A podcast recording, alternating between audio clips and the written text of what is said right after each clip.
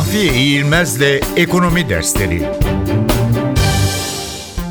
Bütçe dengesi ve nakit dengesi. Kamu kesimi gelir gider dengesi konu olduğunda karşımıza iki tür denge çıkar: bütçe dengesi ve nakit dengesi. Bütçe dengesi, bütçe gelirlerinden bütçe giderleri düşülerek bulunur. Gelirler giderlerden küçükse bütçe açığı ortaya çıkar.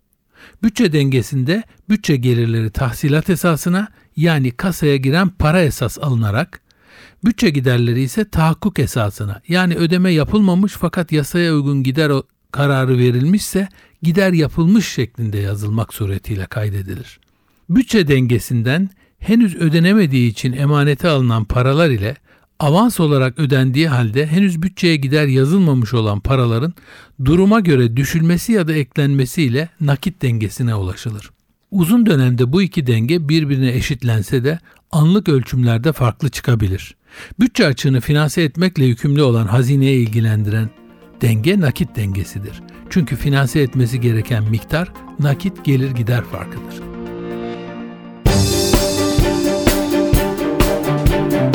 Mahfi Eğilmez'le ekonomi dersleri.